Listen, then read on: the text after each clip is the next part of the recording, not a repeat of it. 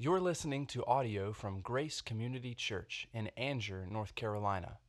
More information about Grace Community Church can be found at graceccnc.org. He is risen. Amen. They were listening. Pastor David.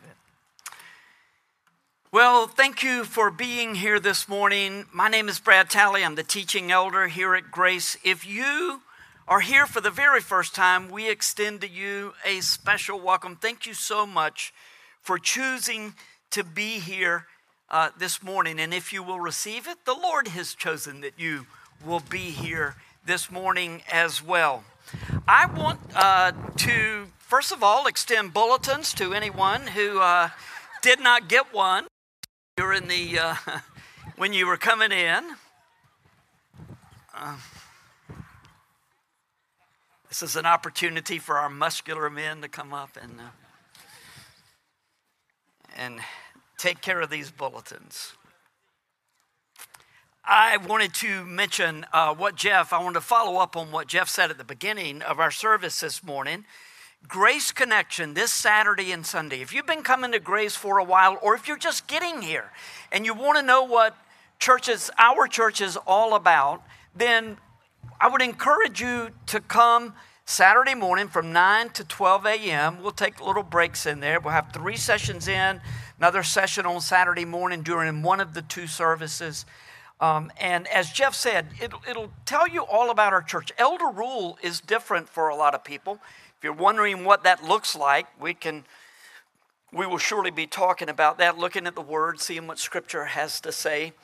Um, so if if you're wanting to become a member, this is a good time. Go online, sign up, speak with Jeff at the next steps table after the service or one of our greeters, and they will tell you what you need to know about that. So let me just encourage you to jump in Saturday and Sunday if you're thinking about uh, membership now or a little bit later. If you know someone who is working in children's ministry today, please tell them thank you. They are serving us in this way so that we can meet together um, as believers, as brothers and sisters in Christ who are worshiping our Lord. Uh, not that they are a distraction, but less distraction perhaps today with the children in there, but thank those people. And Jason Woodall, who faithfully brings this trailer uh, whenever we have outdoor services, and for the many musicians, technicians, workers, everybody who is here early to prepare for our time of worship. And it's a beautiful day of worship on this Easter Sunday. These are all people who have done nice things for us. But I want to ask you what is the nicest thing someone has ever done for you? Perhaps it was someone who gave you a gift that had deep meaning, which means that they knew you well and they loved you, so they gave you a very meaningful gift. Maybe someone spoke on your behalf to further your career or to help the young man that you have had your eye on for many months to see what he's been missing and to end your lonely nights. Maybe you would appreciate a friend like that who spoke for you in that way. Maybe someone took the blame for something for which you were responsible, whether it was wrong or not, it caused a stir, and some, someone stepped up and said, I'll, I'll take responsibility for that. Or maybe someone donated an organ, such as a kidney, for you or for someone you love. What is the nicest thing that someone has ever done for you? Has anyone ever died in your place? Uh, even though some might have expressed their love for you at a great cost to themselves. I would not imagine that there are many of us who have had someone literally die for us. I, I think it's interesting if, if, if a family were together and there was real danger uh, present, I think the father's or the husband's immediate instinct would be to take the place of his wife, and the, and the mother would Her, immediate instinct would be to take the place of her children. But I don't, I don't know of any one of us who have literally had someone die for us. Now, believers will be tempted to say, well, Jesus died for me, but I'm not aware that anyone has died for me in my own life, the span of my years on this earth. And when you think about it, then you can see some of the problems with our belief. It's kind of like religion is out here, but this is the nitty gritty of real life. No, Jesus came into the nitty gritty of this world and of our lives.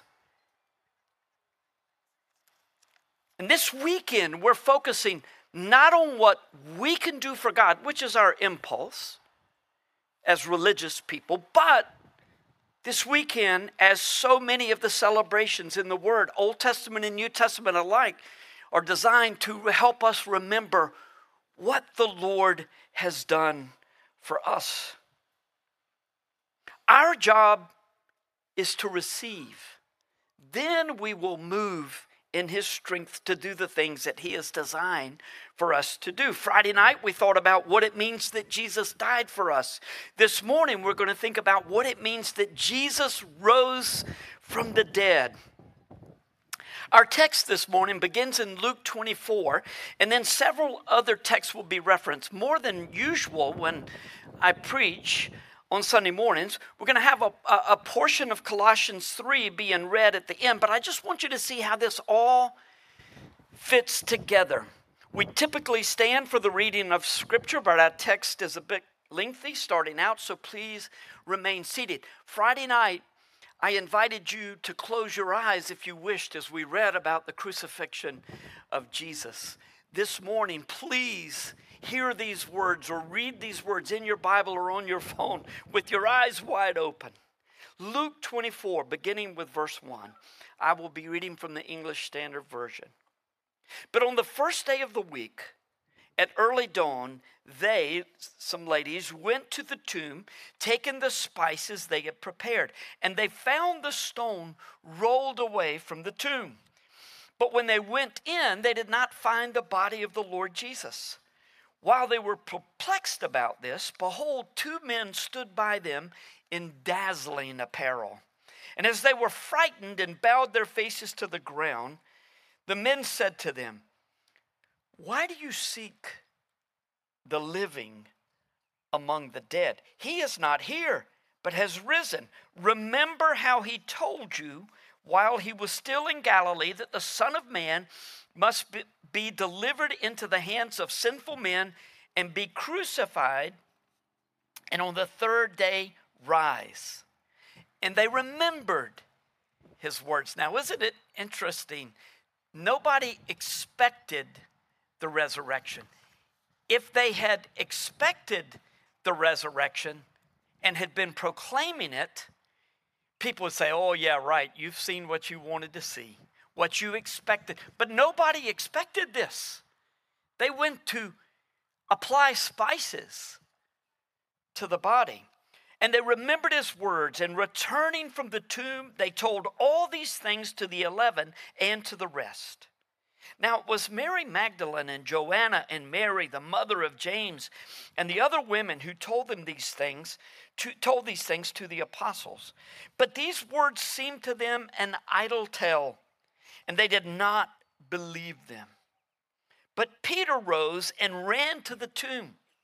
Stooping and looking in, he saw the linen cloths by themselves, and he went home marveling at what had happened. Now, after this section in Luke, the uh, uh, evangelist describes Jesus' encounter with two of his followers on the road to Emmaus.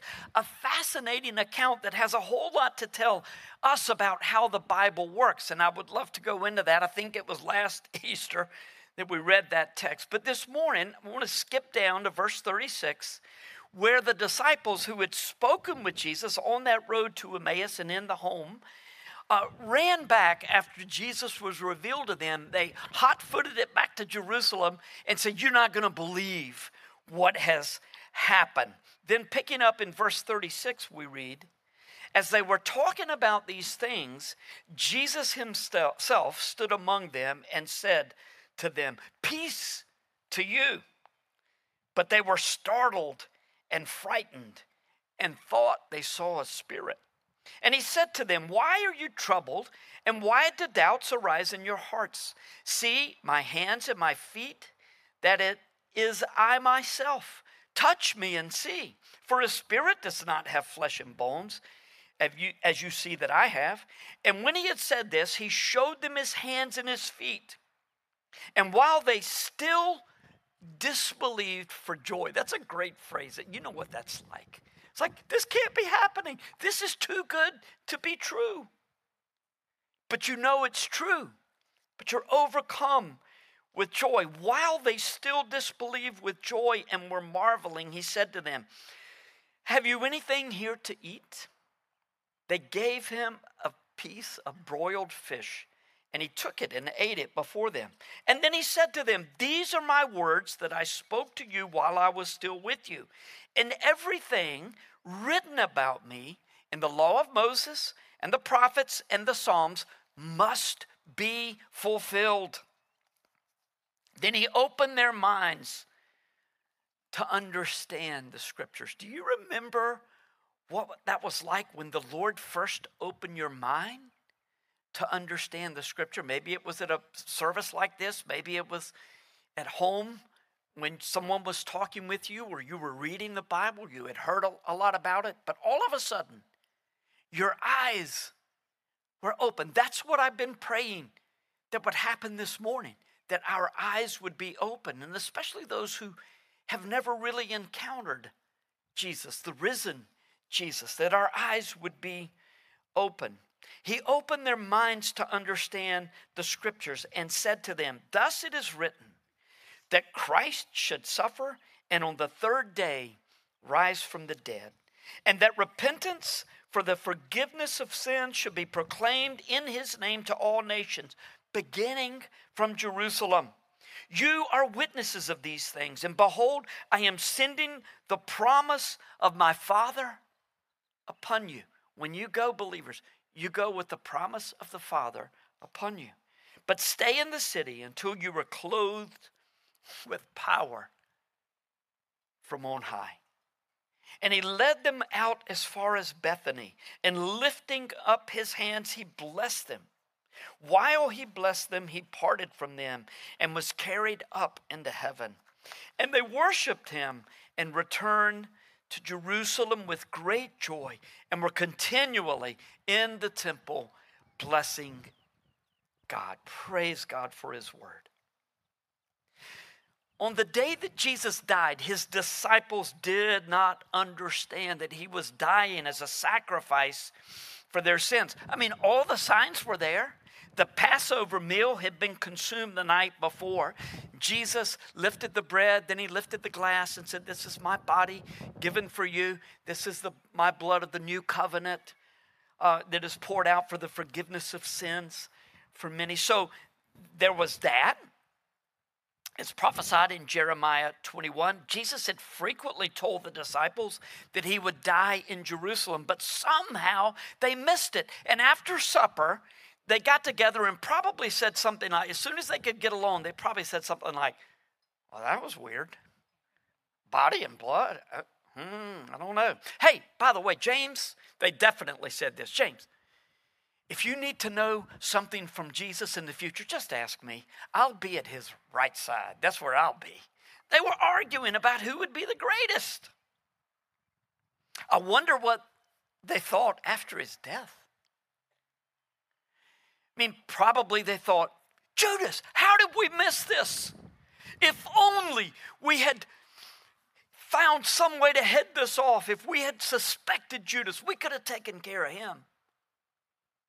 And now we'll never defeat the Romans. We could have.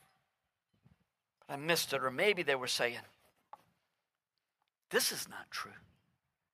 Nothing is true. How could I have been so wrong? Then the resurrection. And after the resurrection, as we read about earlier this year, Jesus began to teach the disciples. He taught them on that very day that he rose from the dead. And he did so for 40 days. He was in and out teaching them, helping them see how the, the Psalms and the prophets and, and the law all pointed to him. No wonder after Jesus ascended to his Father, the disciples left the Mount of Olives rejoicing all the way back to Jerusalem.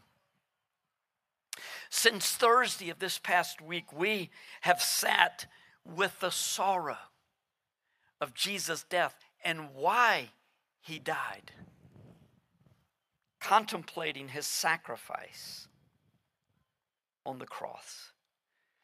Today, with the disciples, we rejoice in the resurrection. So let's consider four benefits of the resurrection, beginning with because Christ rose from the dead by faith, we can be assured of our relationship with God. That's a big deal. There are a lot of things in life that don't make sense. In fact, there are a lot of things in life that tend to drive us in the direction apart from God, thinking, how could a loving God allow this to happen to me? The resurrection gives us a sure hope by faith that it's all going to be okay one day. When Jesus rose from the dead, it was proof that God accepted his death on the cross as a sacrificial payment for our sins, so that all who repent of their sins and believe that Jesus died for them are considered, think about this, we are considered by God to be just as righteous as Jesus was and is. And that is amazing, as one of my friends says so often. When God looks at you, if you believe, when God looks at you, he sees Jesus and he's pleased. Probably didn't think God was very pleased with you this last few weeks, maybe here or there. He's looking at Jesus. You're that closely identified with him. In Romans 4, the Apostle Paul gave the example of Abraham as the one who was counted righteous, not because of his good works, but because he believed God's promises. Now, first of all, you would think that Abraham was justified by the good things that he did, although if you read a little more closely, you say, hmm, not sure about this guy. Or you would think that Paul would use a New Testament example of someone. But Old Testament saints were saved the same way we are by faith, through believing God's promises. They didn't know that Jesus was going to come and die for their sins. And Romans 3 says that while they were not looking to the cross, he was looking to the cross. And when they believed the promises to the level that they understood, God counted them as righteous.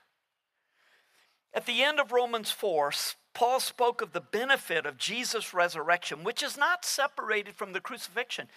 So, what's the most important event in history? The crucifixion of the resurrection? Yes, it's that's it. It's the crucifixion event or the resurrection. You don't have one without the other in God's design and plan. Romans 4 20 to 25. No unbelief made Abraham waver concerning the promises of God, but he grew strong in his faith as he gave glory to God, fully convinced that God was able to do what he had promised. Now, by the way, if you look at Abraham's life, he was kind of on and off. But God is looking at him through a different prism that we look at than we look at one another. And so when people walk away, you're uh, fearful for them. But let's pray that God brings them back, just like he fortified solidified Abraham's faith. Abraham was fully convinced that he was able to do what he had promised. That is why his faith was counted to him as righteousness. But the words, it was counted to him, were not written for his sake alone, but for ours also. Now, here's the part that's important for the message this morning. It will be counted to us who believe in him who raised from the dead Jesus our Lord, who was delivered up for our trespasses and raised for our justification. That's a lot to absorb, and you can do that later with the notes, but the point for our purposes is this Jesus died for our sins, and his resurrection sealed the deal. Colossians 2, which we read Friday night, and Colossians 3 and Colossians, I mean, Romans 6, all tell us that, that we died with Christ and we have been raised with Christ.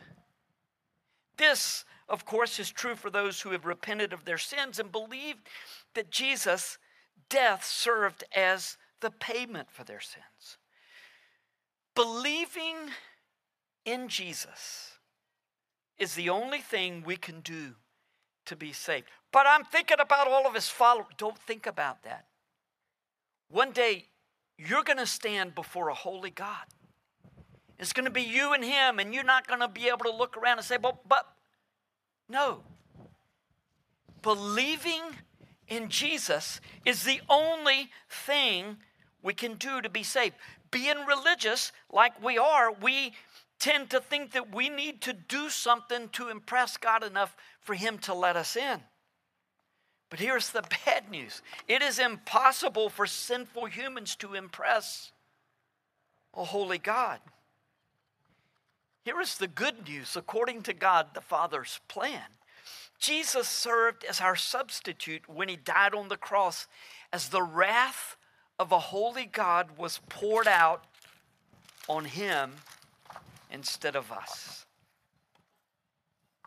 To repent and believe means this simply to see the full weight of your sin, or if you will, the horror of your sins before a holy God and the impossibility of your position before Him. It is to say to the Lord something like, Lord, I know that I am a sinner. Dear Lord, please forgive me for my sins. I turn to Jesus as my only hope of salvation. If you don't save me, Lord, for Jesus' sake, then I will not be saved, for I cannot save myself, redeem myself. You hear that all the time these days. Well, he redeemed himself. We don't redeem ourselves with God. If he doesn't redeem us, we will not be saved. It's not that we need God to save us from ourselves, we need him to save us from himself. And that's what he did in sending Jesus. And if you've never said it before, say something like, Dear Lord Jesus, come into my life and save me now. May 1st is coming up. I'll forget it. Lee Williford will remind me. That's a really beautiful thing that Lee does every year. May 1st will be 50 years since I did that. When someone, I had a evangelist friend who used to say, when people ask me when I got saved, I said somewhere between the bed and the floor. And I think that's where I got saved as well. I called out to him, and he changed my life completely. And if this makes sense to you like it's never meant before, then do not miss what the Lord is doing in your heart right now. At this very moment, you're the only one who is given permission to not pay attention for the next four or five minutes. You just call out to the Lord and ask Him to save you. If you've done this, just now or recently or a long time ago, or if you've grown up your entire life because your parents taught you well and your only trust is in Jesus and not in yourself, then the, the rest of these benefits are for you as well as this first one. The next of which is this because Christ rose from the dead, we are free to love others, even our enemies. Now, if you've been here for a while, you have heard me say fairly often that Jesus was the only eligible sacrifice to die for us because he was the only perfect one obedient to the law. I can't die for Allison, she can't die for me. We both have our own sins to account for. But Jesus never sinned. And that is true. But it's also true that the law is only fulfilled through love as we're told in Galatians 5:14 and Romans 13, 8 through 10. And in Matthew 5, 43 to 48, Jesus said in his Sermon on the Mount, You have heard that it is said, Love your neighbor, hate your enemy. But in my kingdom, as Joe said a few weeks ago from Joe from Italy, in my kingdom, this is not so. In my kingdom, we do it this way. No, I say to you, love your enemies and pray for those who persecute you. Now, the problem with this, of course, is that Jesus said this in the early parts of his ministry when he was still alive, before he died. But wait, Jesus is alive.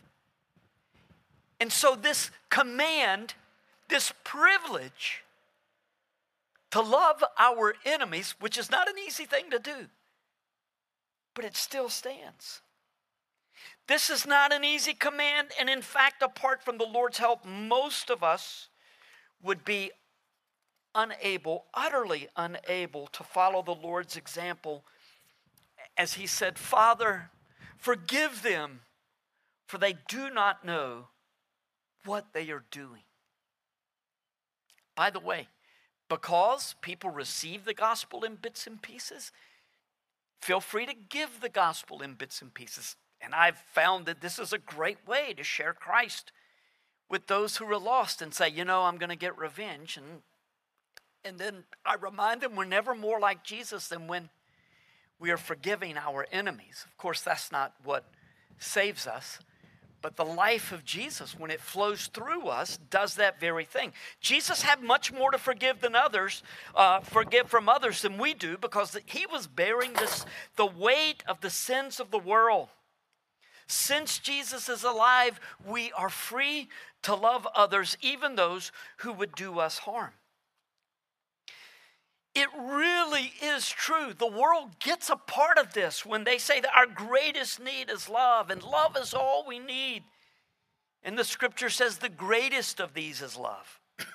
but love is difficult to come by in the Twitter sphere or the metaverse. It's just not there. Oh, I mean, they're loud and, and confess it, we would have to confess often meaningless affirmation from our tribe when we take a, a bold stand and say, say what everybody else in our tribe is saying. But there will be an equal amount of condemnation from those who disagree with you. Brothers and sisters, someone has to break this cycle. And you know what? It's not that we're going to transform America when we break this cycle, but we surely bring light to, to places of darkness in our land. We need to meet the scowls and the vitriol with the only force that can break the patterns of our day, and that force is love. That doesn't mean everyone will immediately become meek because of your countercultural response that flows from the upside down values of God's kingdom. It might be, though, the way that some see Jesus and believe. So, what are you more concerned about? Your guy winning in November? Or living according to the values of the kingdom of God and watching people come in? How can we sustain a heart and life of forgiveness? That's the subject of the third benefit of Jesus' resurrection. Because Jesus is alive, we can be assured that justice will be done to those who oppose the gospel message and seek to harm Jesus' followers, thus freeing us to pray for their deliverance. Now, look, this goes just as much for believers as it does for unbelievers in our relationships with believers and unbelievers. Friday night, we looked at Colossians 2 13 to 15 to see the benefits of the cross. So we're going to go back to Colossians 2, this time uh, beginning in verse 11, to see the benefits of the resurrection. Again, take time later to, to study these. I'm not going to go into great detail here. In him also you were circumcised with a circumcision made without hands, by putting off the body of the flesh by the circumcision of Christ, having been buried with him in baptism, in which you were also raised with him through faith in the powerful working of God who raised him from the dead. Let me just stop and say that next Sunday morning we're going to have a picture of this as several people are baptized uh, and follow the Lord in showing the world not only that they belong to Him, but also that Jesus belongs to them. That beautiful picture of death, burial, and resurrection. It'll, they'll be baptized in our second service. If you come to the first service and you want to stay and see the baptism, it will be in the early parts of the first, uh, or in the early parts of the second service. The deacons, who I failed to mention in my gratitude uh, tour a while ago, who have been setting up and tearing down in uh, the sanctuary this week for the various services that we have had. Uh, the deacons will be in the lobby making sure you keep your fat mouth. No, no, no. They'll graciously help you, you know, to be quiet while the first service. But then you can come in at the back and and and watch those being baptized. Verse 13. What beautiful verses. And you who were dead in your trespasses and the uncircumcision of your flesh, God made alive together with him, having forgiven us all trespasses by canceling the record of debt that stood against us with its legal demands. This he set aside, nailing it to his cross. And then verse 15 is the one I want us to think about for a bit. He disarmed the rulers and authorities and put them to open shame by triumphing over them in him. So when Paul said in verse 15 that Jesus disarmed the rulers and authorities and put them to open shame by triumphing over them, he was speaking about spiritual beings that are working every moment to bring shame on you. This triumph foreshadows the final triumph of Jesus over his enemies, who are also the enemies of God's people. So, why don't we get angry? Because Jesus is taking care of that. When Christ died on the cross, he did so in shame. He conquered death, though, and put his enemies to shame. One day, all wrongs will be made right. And rather than criticizing Jesus for turning the table on our foes on that day, we will already be glorified at that point, and we will see through perfectly righteous eyes. For now, though, we are free to love our enemies and take no vengeance. Vengeance is mine, says the Lord. I will repay. Why? Why is this a mercy? Because we don't know where to stop. Tell me when you're watching the news, are you better or worse in your relationship with the Lord and with others? It's important that we watch the news. But we tend to think of our enemies in a different right, different way when we begin to think, I'm going to fix this. we can trust our Savior to do what is right. From the earliest of days, conquering armies have sought to humiliate their vanquished foes.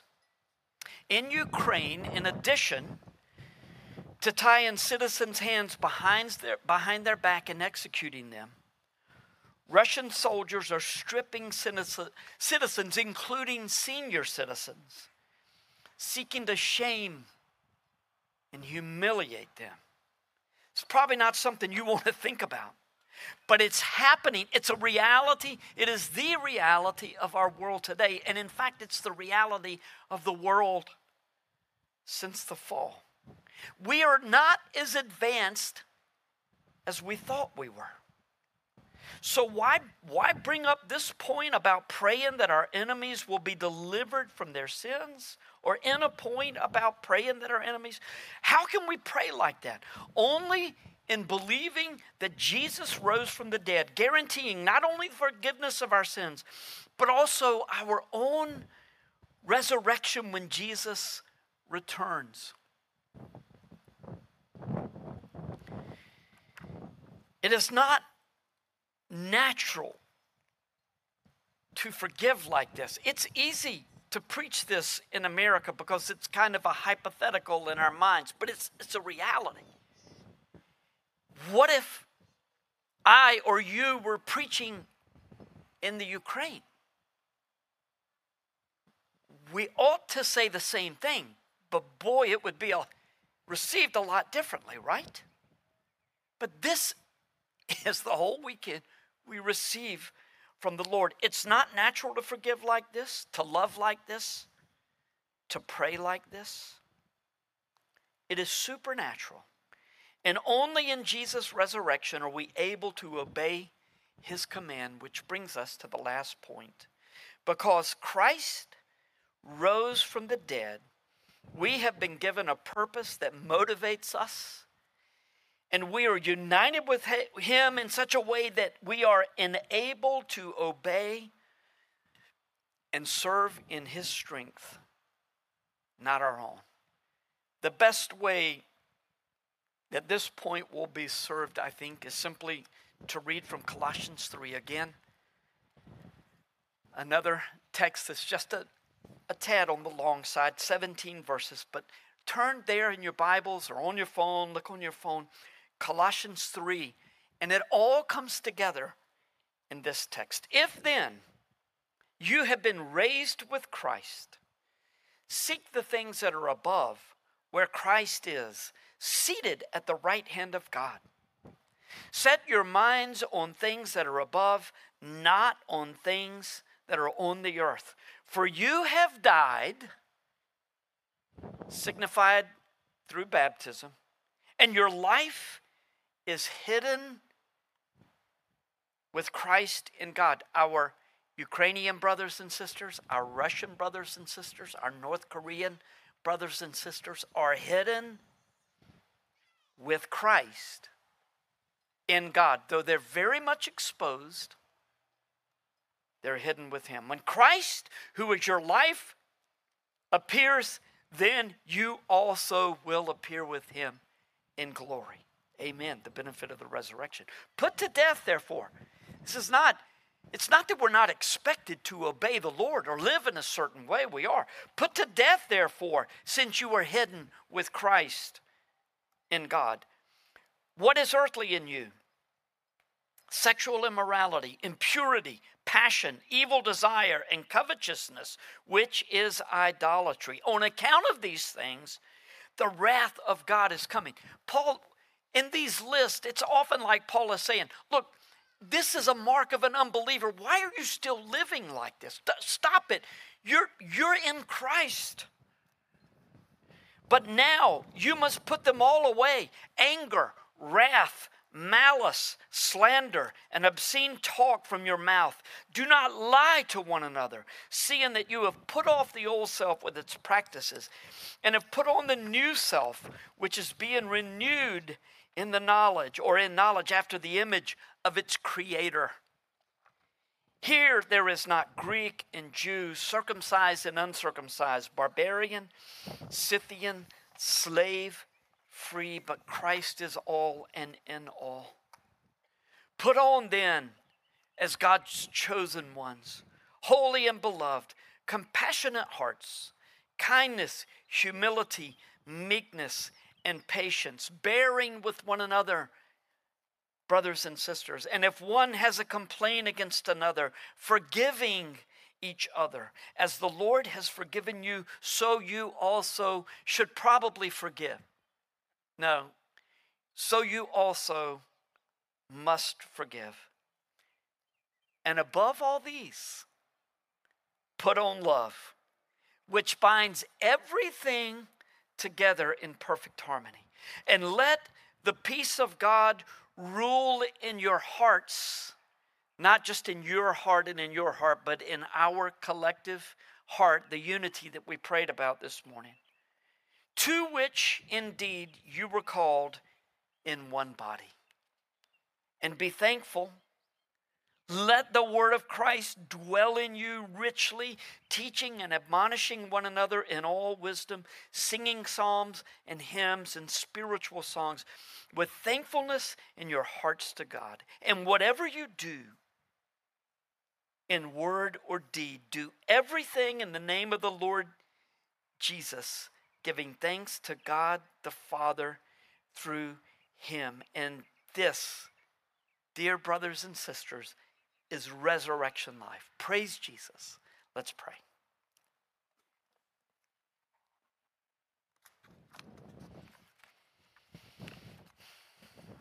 Well, Father,